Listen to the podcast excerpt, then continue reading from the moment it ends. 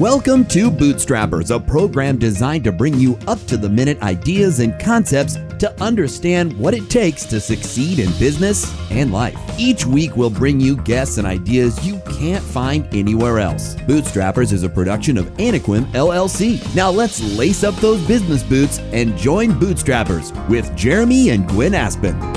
Welcome to this episode of Bootstrappers. I'm your host, Jeremy Aspen, the president of Wistar Group here in Omaha. And I'm with my spouse, Gwenny Wenny. Oh my God, I cannot Gwen- believe you just said that. Gwen Aspen, president of Anaquim.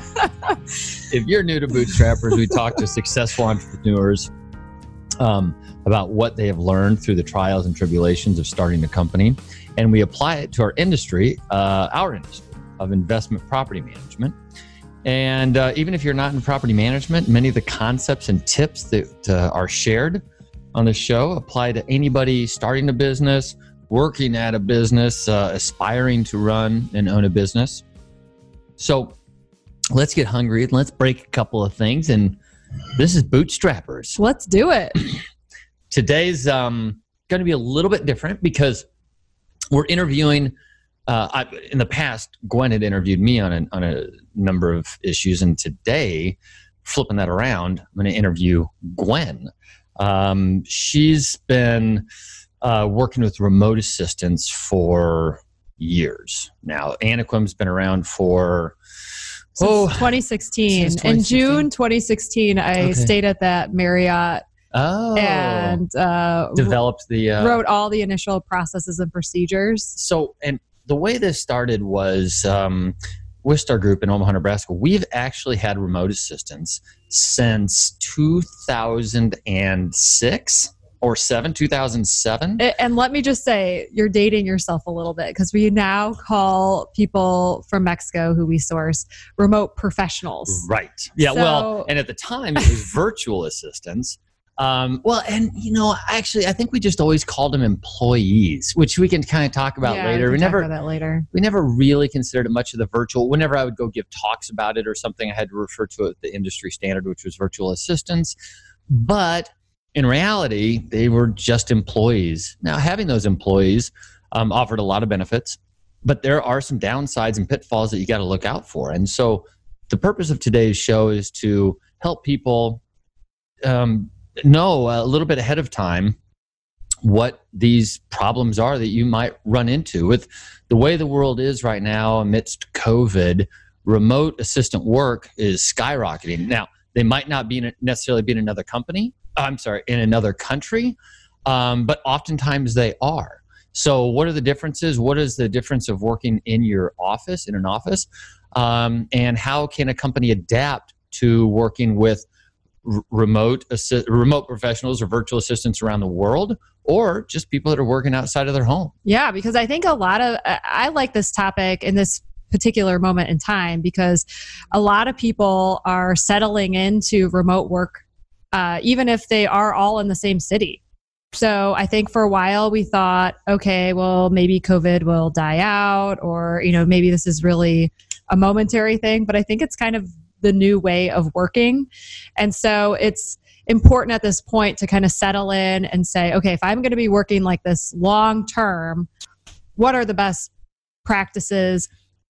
How do companies who've done this for a long time keep their company culture alive while having everyone remote? Well, let's say you're driving around Omaha right now uh, and you're at home. You're working at home now. I mean, odds are you've probably in the last several months been working at home for a big chunk of what you do. Obviously, depending on what your career is. But um, what should you be doing to make it so that it's more clear to your boss that you're worth, well, you know, worth keeping on board, or to demonstrate that you're productive? How do how do you keep your personal brand alive um, in in this changing work environment. I mean, and, and that's the takeaway. If you're listening to this show and we're talking about remote professionals, virtual assistants, it's anybody working from home. And now our audience is generally speaking people who have people uh, Working for them. for them. Um, but uh, especially today's show, I think you can take a lot from it. Um, so let's dig in and find out what what is it, Gwen, that you think is most surprising about this industry?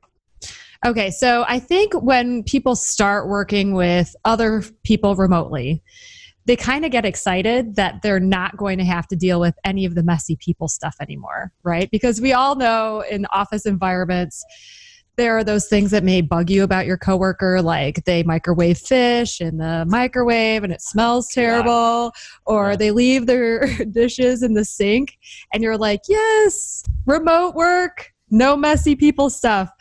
And um, for better or worse, I'm here to tell y'all that you don't get away with not dealing with the people issues, even if they happen to be remote. It's just that managing them tends to be slightly different than in an office environment. Um, and so I think that that's the most surprising thing to people when they work with remote teams is that under no circumstance do you get to avoid that stuff. All right. So then, um, um, so then, what's the advice you have for people that are managing the messy people stuff remotely? Okay, well, the first thing is um, at least at our company internally, we require all interactions that possibly can be done over video cam or over Zoom to be done over Zoom. And we've done it, I mean, Jeremy, you know, uh, back in the day, because we've had remote Yeah. professionals since 2008. Yeah. Um, 2008, 2009. And we used to only do everything over the phone. Remember those days? Where, I mean, we just have conference call numbers and everybody would be quiet on the conference call. And it was pretty cold environment. It still worked, but it was colder. And so Well- since video cam became more of a, an, you know, a regular More accessible. more accessible. Uh, we started using it, and it's really a requirement for all of our people to have their cameras on when they're working internally at Anaquim. So, one of the things that I've noticed that really helps the team feel like a team, even though everyone's in their homes, is that we call out facial expressions. So, it, which requires a high emotional quotient, right? So, as a manager, if you're managing a team meeting, you're going to have to say, Bobby, you're really quiet today. Like, what's going on? Or I'm sensing that people are not on board with this. Tell me what you're thinking. So, I'm really calling out the facial expressions as I see them. And importantly, Well, well, let me just finish. And then making sure that my assessment of what they're feeling is correct because I could be wrong. I mean, we miss a lot, even if it's over webcam. so it's to be deliberate. If you if you have employees that are working remotely, you've got to be a little bit more deliberate, and you've got to pick up on um, the micro expressions, Mhm. which um, the the top seven micro expressions, according to some psychologists, are um, that you need to look out for in video calls, um, or or actually this is our advice. No one's ever that i've seen have, has actually given this advice but we have a remote assistant company a remote professional company and you want to look out for anger fear happiness contempt surprise sadness and disgust. Those are all harder to pick up on when you're working remotely. There are some psychologists that'll say that um, even in a video call you're only picking up on a you can only pick up on about Mm. 25% of the expressions that Mm. people are are giving um, because you know we're designed to live in a world of people to people interface so if you're if you're filtering out so many of those uh, of the the the nuances of micro expressions you have to deliberately look for them um, And I just want to give a few examples of this. I mean, I, I can't, now that we are pretty adept at calling out facial expressions on our team and in training and things like that, um, I realize how much we lost before we were doing the video cam. Um, Right. Because, first of all, I'm an extrovert and we have several extroverts on the team. And extroverts always talk over the introverts, but the introverts often have some of the most interesting things to say. And so when we were, you know, in our past life of doing this, the past iterations of remote working, those people would be quiet on a call. And since they're you don't see their faces, you almost forget they're on the call. Now we purposefully say, everybody be quiet, and we let the introverts say what they're saying. We were like, everybody else be quiet. Well, What do you think? so you'll take turns and that they actually have to participate Well, in our teams, we know we've identified who the introverts are and who we have to call out and specifically say, everybody else be quiet for a second, let them talk. Um, so that's been an interesting development, and I think that's made our organization organization stronger because we really are leaving time for all personality types to have a voice, um, even if they're not proactively trying to do so. The other thing that's been fun is you do get better at the at identifying facial expressions if you're in the habit of looking for them. So just one funny thing is uh, my coworker Emily we were on a call together and she's like, Are you sick? And I was like, I just feel terrible. I don't know what it is. And she's like, You know what? You have the flu. And I was like, How do you know over video camera that I have the flu? She's like, I'd be willing to put money on it. Like, you should go to the doctor right now. I had already had the flu shot, so I sure I didn't have the flu. She was right. Influenza A. She identified my influenza A over video cam. And so, and to the point of being deliberate, uh, she's been doing this now for, I don't know, let's call it a year. And these video conference calls, not conference calls, these calls, importantly, even if it's a one on one discussion you're having with an employee, it's done on a video camera mm-hmm. almost every single time. Yeah, it's part of our culture. And one of the things when we hire people, uh, we've learned to identify is we ask them, Are you comfortable on video call? because that's going to be your life. And we have hired people in the past where we didn't make a big deal about it in the hiring process. And we've had to really rail on them and be like, turn your camera on, turn your camera on. We're having a meeting. You have to turn your camera on. That gets a little uncomfortable and frustrating for the person that doesn't like it. Mm-hmm. But I mean, but it's part, if you're going to go this route, I couldn't say how important it is if you're going to really get to know people and have true relationships with people that you're going to work which i would say is incredibly important in moving your business forward. You cannot do that without having regular video conference calls or one-on-one calls. Yeah. It's a game changer. one of them and this pops up especially now we've got something like 400 employees. Um, and so over the course of time we've been establishing their, these relationships. And of course like even in the in the office environment there are instances where people start to get frustrated with people that they work with. Mm. and so when you're and this has happened to me you can pick up on especially if you're more trained which is kind of what i was trying to say about emily um, she's been doing it for a year. And you can pick up on like especially i think contempt. That's the one for me that's yielded the most benefits being able to pick up on it. Because if if, if two people are talking and you you you you see that kind of that smirk um, you know that there's a problem. There might be a problem between those two people. Psychologists um, look for that in their uh, like when people are getting divorced. Well when they're doing marriage counseling yeah.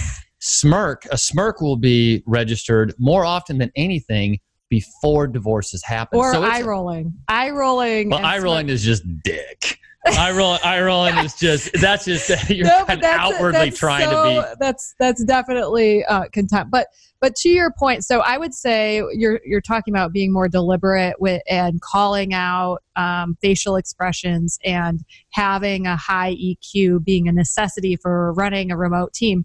So if I were to see that smirk, I would have a one on one with that person and dig deep into it and say something like, you know what, I could be totally reading into this. I mean, I could be reading this wrong, but I thought that I saw uh, contempt in your face. And I'm just going to call it out because I need to know what's going on. And so that being deliberate and calling out facial expressions and passive aggressive behavior oh, proactively is essential for making a remote team work because if the team becomes toxic and it goes over a tipping point, it's really hard to bring everybody back. And it takes so much energy to bring them back that it's just really important to call out negativity, passive aggressiveness, and any kind of negative facial expression. This is Bootstrappers. I'm Jeremy. This is Gwen. We're talking about working remotely, whether they're out of the country or here inside uh, uh, in, in, in the United States. Um, so, what other things do you have to do to build a relationship? Um, well, get deliberately getting to know people. So, I'm a driver Uh, and so it's like for Which is a personality type. it's a personality Not type. just Like I like to. Not a very good one. Kidding. Okay. All right. no, but I really like to move fast at a fast pace. So when I write emails, I write the email and then I add at the end before I send it a first line and a last line. And then I have to remind myself to get to know people because I just want to get to the point. But I deliberately make my uh, meetings with people, I spend time to deliberately find out what's going on in their life for about three to five minutes in every meeting. Um, for drivers, that's going to be a challenge, but you don't have those natural interactions in an office where um, you're just like, hey, what are you doing this weekend? So, you know, oh, I like your shoes. You don't have those, so you have to deliberately build them in. Um, so uh, give a little to get a little. I, I mean, so that's the one thing about hiring somebody remotely. There are there are a lot of benefits to it. One of those is price, but on the other side, um, you have to spend a little bit more time making sure that you can keep a cohesive. Uh, I, I would argue it's not more time, it's just more deliberate time. Because if you added up all the time in the office I, right. that you spend at the water cooler, it's probably smaller in remote working, I would say, but you have to be deliberate about building that Right. trust. And I guess I was I caught myself there just uh, kind of baselining the norm, which was to not do it at all. Which I think when people start with remote work, Mhm. they don't do these sorts of things. Our company does mostly remote work uh, overseas, but this applies also to people that are working here in the United States remotely from their home. Um, so we're we're on relationships, uh, Gwen. And so, what other just tips before we move on would you have for anybody about building up relationships?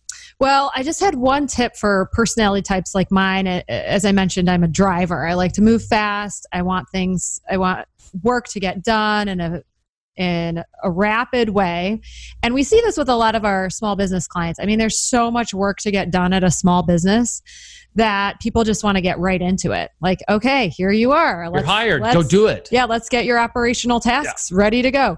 And Which is a mistake that we make as small business owners kind of all the time. Like we're always hoping that we can hire somebody and they'll just take over and do things, right? Oh yeah, Same and, and that's true. But there is so much efficiency, and that's what I think people don't realize. But efficiency in actually taking the time to build the relationship on the front end, and that's primarily because the number one problem with working with remote teams is the propensity for misunderstandings.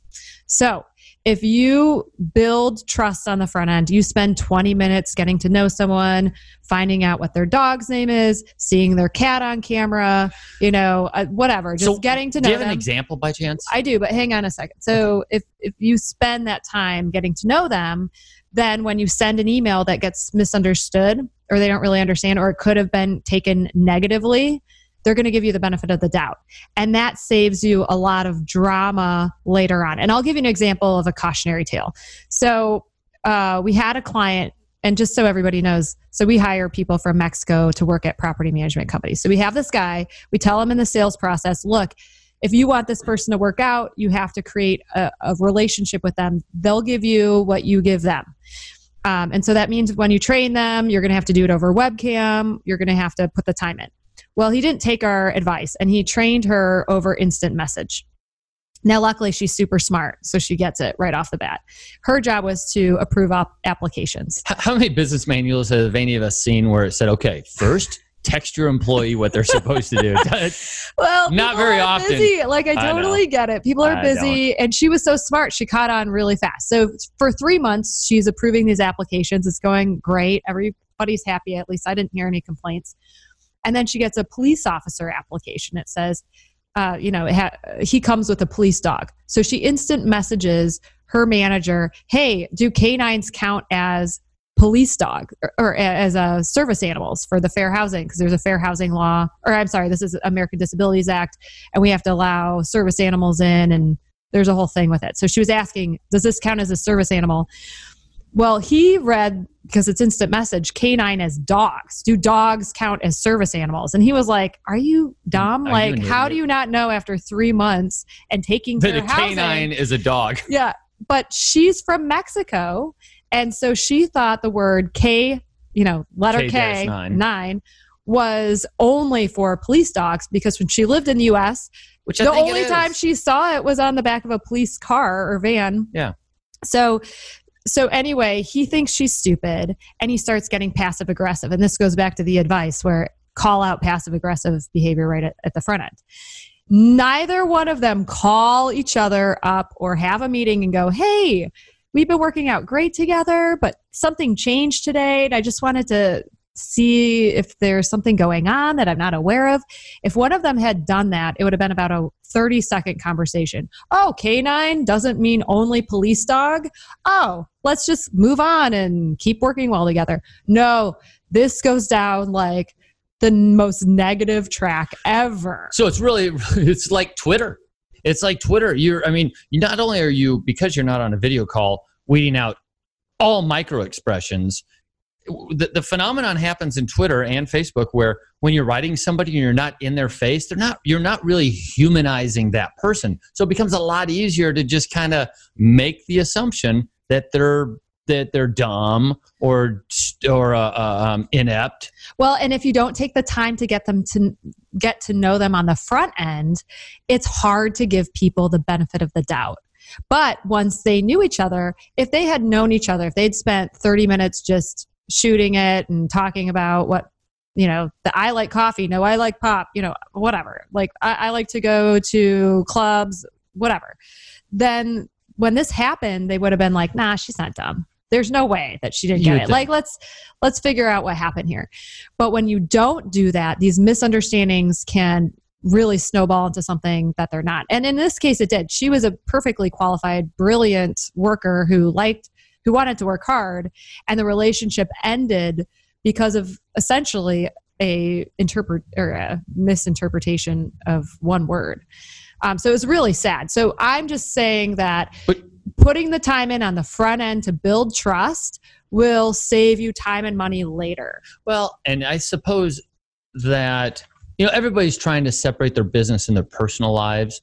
Um, but at the end of the day we are humans and we are social animals. Mm-hmm. And so whether you're in I mean in your real life, you would never manage a friendship via text. You wouldn't manage a friendship any other way except in person or at least as close to in person as you can. So I do think it's a good advice to take it to uh, into business, just uh, just as an understanding of what that's like. So, um, I have one other thing to say on this. Though. Yeah. So um, I, I always coach people on this. When we have conflict with someone, uh, especially when we're new at a job or we're just getting to know somebody, we go as humans to the worst pa- place possible. True, yeah. We're always like, they're dumb. I don't like them. They're a jerk. We always go to the worst place possible. But I would say there are three most common, very benign reasons for conflict at business. The number one is what we just went over a misunderstanding. The number one reason there's conflict at work is there is a misunderstanding of what the work was or what someone meant, just a clean misunderstanding. Nobody in a misunderstanding is a jerk. The second most common reason for conflict at work is a misattribution of priority.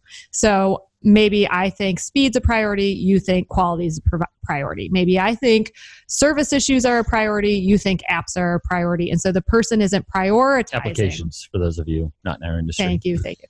Um, so when there's a misunderstanding of the priorities, that causes conflict. The third is not understanding the environment. So, like, let's say I come from a huge corporation and I'm coming on board, meeting my new team, and at a big corporation, the HR department does like everything for you.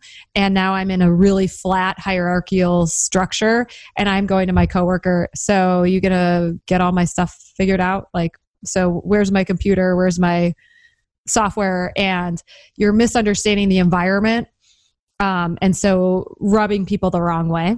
These three things cause the most amount of conflict. No one's a jerk in this situation. No one's a bad person. So if if we're confronted with conflict that feels like ouch or i don't like this taking a step back and assuming that the person's good and it's probably one of these three things possibly a fourth that i'm not mentioning and assuming they're good but just making a mistake will save so much heartache, drama, strife, and thereby money. And so, just statistically speaking, really in the real world, and, and while this uni- while this world we live in right now is bifurcated with Democrats and Republicans, um, and Republicans think Democrats are bad people, and Democrats think Republicans are bad people.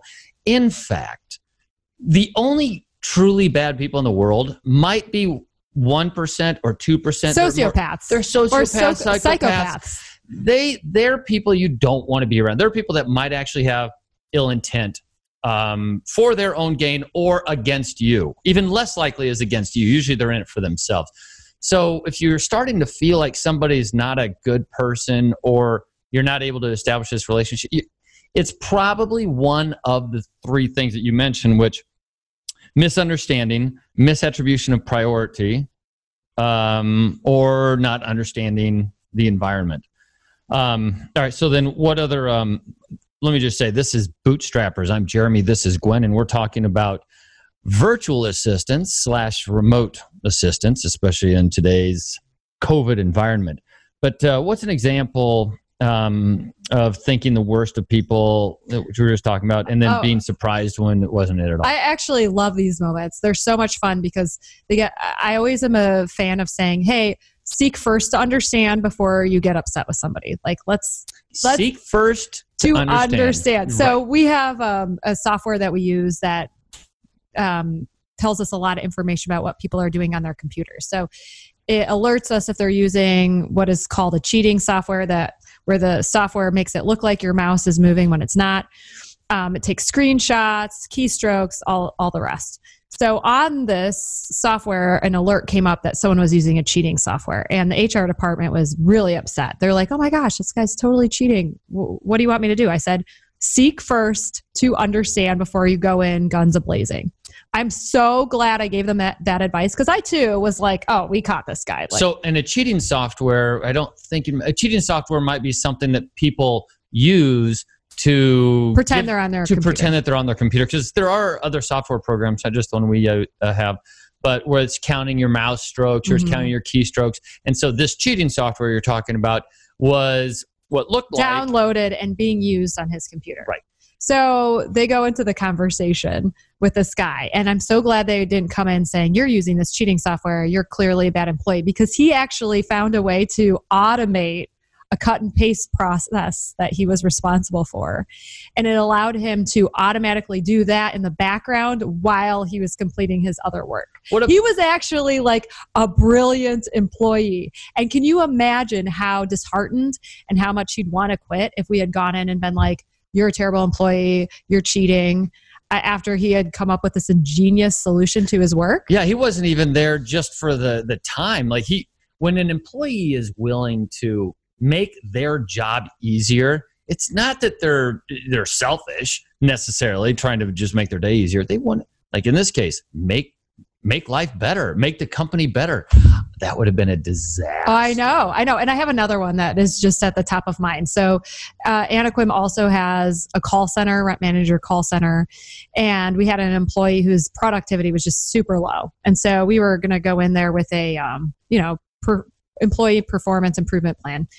Uh, but first, seeking first to understand one of the things on our checklist is if someone's uh, slow or not as productive as the rest is check their tools. That's like the number one thing. Check their tools. Oh, I know where you're Um, going with this. Right. so so the person in charge of this was like let me get on your screen. Let me see what you're looking at. And they have a checklist of tools to make sure the person has everything set up right.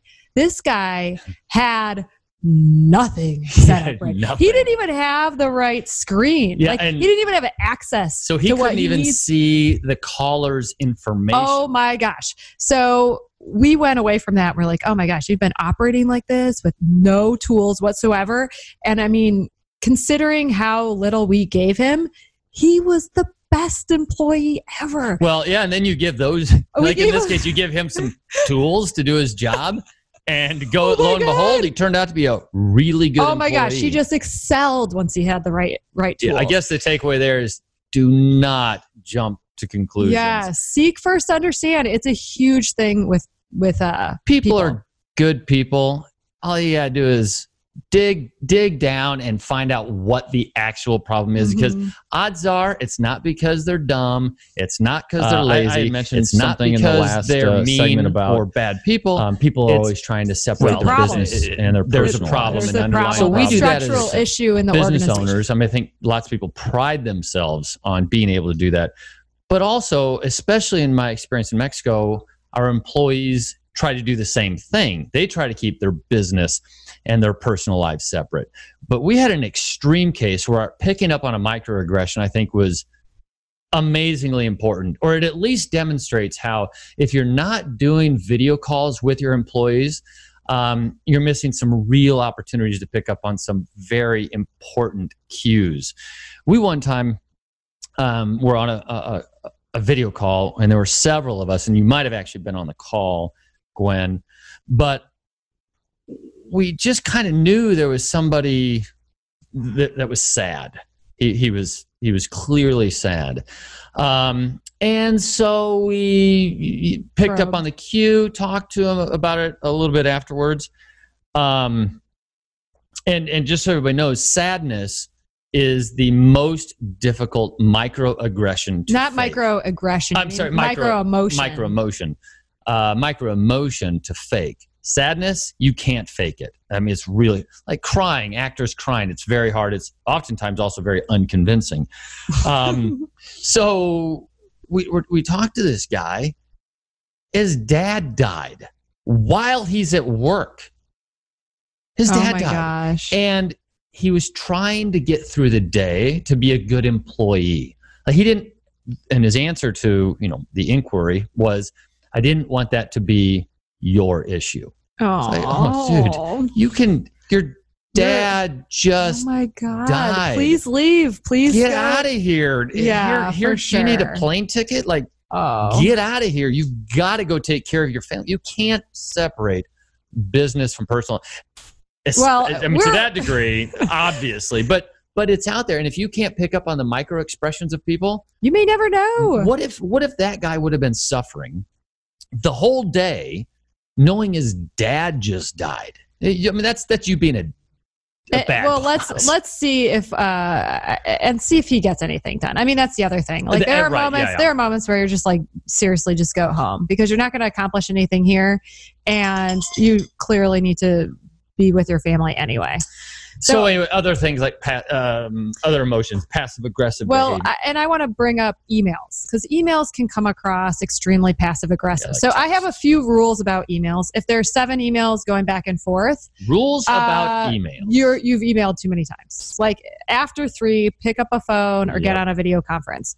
Um, additionally, if you're gonna like let's say somebody spent a lot of time on a process or procedure and you're going to call their baby ugly and say that they it's a terrible procedure or something don't say that over email it's never going to go well so anyway here's an example of a passive aggressive email that was an indication of a much larger problem and if i had just been in an office i probably would have let it go because i hate drama and i would much rather just gloss over. which is why i married her I, I would much rather gloss over a minor minor little tiff with two employees and see if they can just work it out without me getting involved. But with remote teams, it's so much harder to do that. So the email said something to the effect of, uh, "It's okay, no worries. You're going to do whatever you want anyway." So, I mean, was it passive aggressive? Was it- yeah i think that's it's kind of pa- passive aggressive. So I called that person up and I was like, that was not okay. Like, you can't talk to people like that. Um, and so instead of just leaving it at that and having her talk to this person, I knew from experience this was going to blow up into a huge deal unless I nipped it in the bud at that moment. So so passive your, I your thought is passive aggressive behavior. it's a sign it's like a little tip of an iceberg. You're you're just in most cases there's something way larger below that and you're only seeing a piece of it. And i hate I- i've been in companies where things have gotten toxic. It's awful. So I said think about this overnight. Tomorrow the three of us are meeting on a conference call so luckily both people took responsibility for their failures my um, inclination that there was a much bigger issue going on was absolutely correct each person though was responsible enough to take take responsibility. At the end of that conversation, I made each of them confirm. I said, okay, so we're all in agreement that we've made up now, right? And it, yes and yes. Okay, so there will be conflict in the future because we're working together all the time. So I need each one of you to promise that when there's conflict, we're not going to the beginning of this relationship. We are going back to this moment right now. Oh, the piling on. Yeah, we're not going to pile on to, oh, this is a huge story. We're not going to make a big story about this. We have addressed our issues with this. And so we're moving forward. You will have conflict in the future. And this is our new starting point. Does everybody agree? And they both agreed, and both are working very well together So- to this day. So that's another version of forgiveness, right? And I think I've mentioned it on this show, but it's so important. The most successful social uh, groups, animals included, are the ones that have immediate retaliation, which is letting people know that they've crossed a line Mhm. and then immediately forgiving them. But what it means to forgive somebody is to essentially let the past go. and You don't pile back on once something else happens. It will happen. If It- you're if you're working with someone eight hours a day or your work depends on somebody you will have conflict. So but don't pile on. To really forgive them is to not go to take that point in time where the conflict has been resolved. Everyone acknowledges that it was an error or what it was whatever it was. And from this point on it's a fresh slate. And if it's Mhm. not when it it can't ever be made right because you can ask forgiveness and they can just skip right back into the timeline back to the past and you're in the same place you were. You've got to forgive people. Um, all right. So we've got to talk about security because yes. that's happening. Um, i know that there are uh, groups that are trying to you know bad actors that are trying to um, steal and whatnot but what about our employees that work overseas that don't or, have that or at your home anybody Or working at your from home. home. You know Yeah. there's less oversight when you're not in an office. So this this problem or this question i should say comes up a lot. And you know let's just talk from personal experience. Anaquim grew like crazy last year and i was getting really afraid that i didn't i wasn't knowing all the ways people could steal.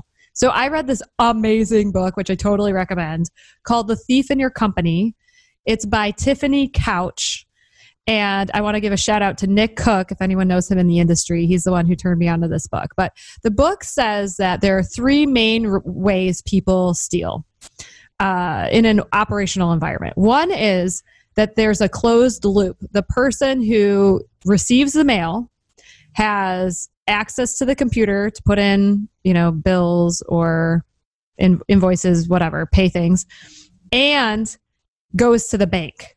The person who picks the mail up has access to the computer system and goes to the bank is your biggest possible problem with stealing. Because um, let's say that they never pay your irs bill and then the irs is is sending you letters that you owe them money and they're just stealing the irs money and acting like you paid it you're never going to know. Oh so they changed the, the vendor's name to irs or they just pretend in the system that you paid it and they yeah they, they mess with the checking something like that. So that closed loop is your first big sieve. The other one is allowing them to pretend they have a fake vendor that ends up going to their bank account in your system. So they pay themselves fake invoices and then they just get paid automatically through the company system and that money is going to them. The last one is not offboarding employees correctly. And then they switch the banking information for where that check or the the address or and the name that that check is going to and it's actually going to them instead of the past employee. So those are the three biggest causes of people stealing. The next one would be like um, reimbursements for trips and they're just like cushioning it okay but the important thing to know is none of those involve anyone from overseas. No one from overseas or in Mexico in our case is going to have access to the mail or be able to go to the bank for you. So the most typical person who's going to steal from you is actually a domestic employee who just has too much access to everything. So, um, but there are still areas of concern if people are abroad. So I would say social security numbers and Mhm. credit card information always has to be obscured. So you can do that through the privileges functions of really any computer system. Although, I, and I, will say that we we do consulting for a lot of companies around the country in Canada, and it's kind of amazing how many employees are allowed to see the entire social security number. And to your Uh, point, there are no software programs right now that store social security numbers that don't obscure the information. So you can always do it the right way. you can always do it the right way. Although some you have people, to try harder. if try harder, you have to for you have to give up on the user defined field that you created years ago Mhm. um, uh, for where to put the information and just move it to its proper place. And- Same and with the- bank account information, credit card numbers. Yes. The other thing I would say is if you haven't started doing online applications, now is the best. uh, And this is, sorry, everyone, this is specific for our industry of property management. But when people apply for houses, please use the online application because when you do that, it, when the information comes through, it's automatically obscured.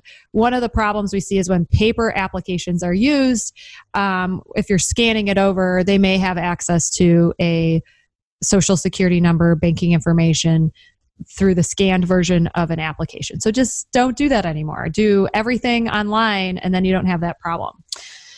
Um, so those are the main ways people steal. And if you just, so at Wistar Group, we've always, always had a policy that if someone's going to receive credit card information over the phone or any banking information or sensitive information, they have to be in the office. Have to, right, Jeremy? You've always had that And- law, that that rule, Uh, that yeah. policy. Yep. And yeah, which to the point is another part of security is to be you have to be able to check and verify, you have to be able to monitor, you have to have clarity of accountability. Essentially what you need to do is you need to have job descriptions. So if there is a flaw or a failure, it is somebody there, there's nobody else in the system Mhm. who could otherwise be blamed Mm. keep keep the job descriptions nice and tight. Uh, I just alluded to having good, strong job descriptions, um, but th- to that to the end to get i'm trying to get to accountability. Mhm. if somebody if you've just hired somebody you're in any industry and you're now working with somebody that's maybe a virtual assistant overseas or they're just your own staff working out of their home things start to fall apart uh, initially. I think it happened a lot in in the around the world when covid first hit nobody was ready for this. We were at Wall Street Journal. Um, there were a whole bunch of companies and magazines, newspapers, trying to find out "Oh, what in the hell. yeah, are how do we do this? How what- do we do manage this people? Yeah. Um, and my my hunch is that it, when this whole COVID thing is over with, it will basically be that um, when we're all working in the same place, there's a different kind of accountability. It's maybe a little bit looser, and when when we move to a virtual environment, those loose connections were completely severed, and so having a more defined um, uh, numeric uh, way to measure performance is probably most important. So, uh, I mean, what would you, in the experience of our 400 employees around the uh, or around the world, what are the tricks? I mean, how do we make it so that clients understand um, whether or not their employees are worth having?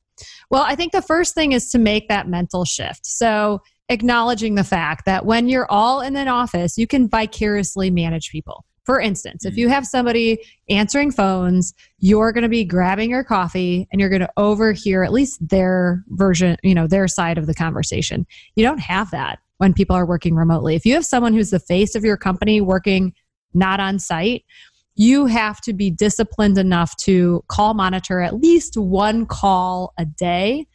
Uh, we have a call monitoring form we use. Anyone listening, we'd be happy to share it with you.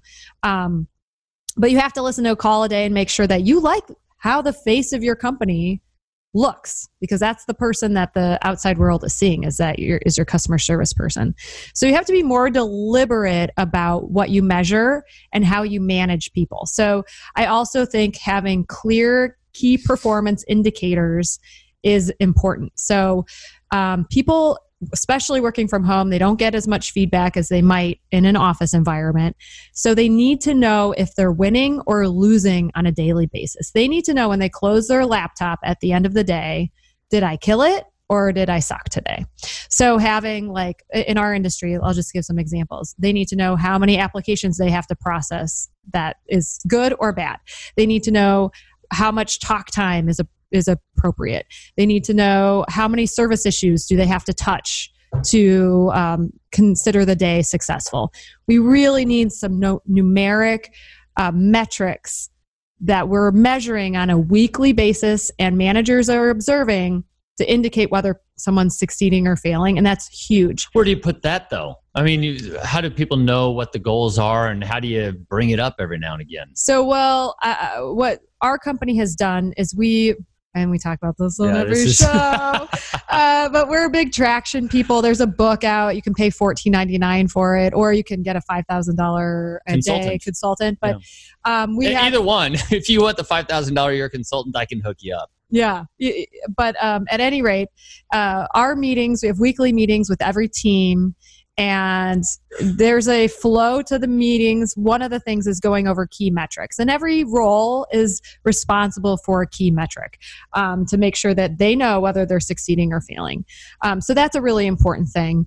Uh, I also I don't think of this as a primary point of success or failure for a remote team member, but we do use a software that watches keystrokes and um, and take screenshots while someone's working.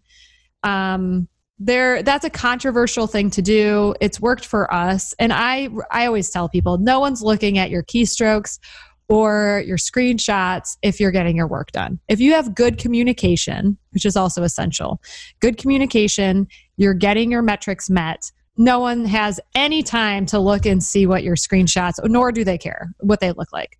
Uh, there is, this actually came up uh I don't know, a couple of weeks ago, but the metric, it, you know, it depends on the job, but you might want to have 40% keystroke penetration or, or 25% on another job. But um, you can use those kinds of metrics just as kind of peripheral with peripherally. We had an employee that had 99%. They're, so they're essentially, according to this metric, a perfect employee, and that's that's not true, though. That's not true. No, so yeah. what what you end up what ends up happening is you can use that to identify that somebody's gaming the system. Well, and so here's my thinking too. A lot of those softwares, even the one that we use, it's designed for data entry people, right? And so sometimes you can, with your KPIs, be measuring the wrong thing or incentivizing people on the wrong metric. And a, a key example of that would be Wells Fargo. Um, had their oh, yeah. major meltdown because they were incentivizing people so intensely based on how many accounts they were uh, opening opening and so incentivize the wrong behavior so this goes to my point if you're incentivizing keystrokes and not things that actually drive your company forward then if someone has a real knowledge job where they have to be focusing on something but instead their attention is diverted because they have to keep pressing a key button. a button or moving their mouse so that they don't get in trouble you're minimizing the productivity you're actually working against your best interest because you're focusing on the wrong thing and and that's that is uh, i think a pretty common mistake that i've seen when we've been doing some consulting people have these expectations that are established by maybe other jobs and they take those norms and try to apply them to other remote employees to try to keep a beat on them and then they end up making boneheaded decisions. And, I, and we're not immune to this. I remember Jeremy back in the day. You created a metric, and not to not to bash on you, but uh, like you wanted talk time on a yes. call to be low. Yes. And so what somebody was doing oh this is kind of embarrassing but what someone was doing was just hanging up oh yeah so we had this is terrible but we had so we years that. ago years ago we were trying to measure talk time because it seems like it's a good idea to measure talk time like to penetrate out. the percent of time that they're on the phone when they're or on a specific call that's what this was a specific well, call but generally speaking um, yeah. you want to have them on the phone most often when they're overseas and their only job is to be on the phone. So it just made all sorts of sense. So we wanted to have the number of calls and we wanted to have um, talk time penetration. And we wanted the calls to be short. Oh, we wanted the calls to be short. You want to spend 20 minutes, 20 minutes on one call is too long. So this employee who is not with us, but who I actually love, one of the best human beings in the world, um, was was taking the call. They were talking on the phone, and then, and then it was no kidding. We we found this out because at seven minutes, seven minutes exactly, click. he would Hung up. literally hang up on He would literally hang up who- on in the mid, mid sentence, mid sentence, and try to make it sound like it was a mistake metrics to be because he wanted his average call time to not be to not be taken uh, to not be what do you call it? Uh, not too long. He, he wanted to have like the best co- the best call, and so that's another reason why you have to call monitor because then That's you know what's going on. We saw that it was seven minutes, seven minutes, seven minutes, and it was over the course of you know several months. And then we'd call up. He's like, no, "You just hang up." They call back, and the average No, goes down. You trained someone else to do. The yeah, and we we're like, "You have got to be kidding me! Do not ever, do not do that." And um, oh my god. Anyway, it, it, it was a blemish on his career. I will say that. so Um, let's talk about other things that are helpful. Huddles. So yeah, it- if you have a small remote team, getting on a call for 10 minutes in the morning and saying, you know, just checking in with everyone, seeing how everyone is, and setting that daily goal, or maybe have a weekly goal. Like, I want to hear you guys smiling on the phone today. Like, just focus on One smiling on the phone, point. Or today we're focusing on online reviews. So make sure you ask everybody on the phones for five star reviews if you feel like it's going well. you're setting up a shot thought for the day. Mhm. Like my dad, when um, he would take me golfing, he just said, when you're swinging, you don't think about everything that you need to do or everything that you're trying to get better at. You think of one thing that you're working on that entire round, and that's all you do. You make that better. And after a while, the muscle memory kicks in, and you're a better golfer after about six years.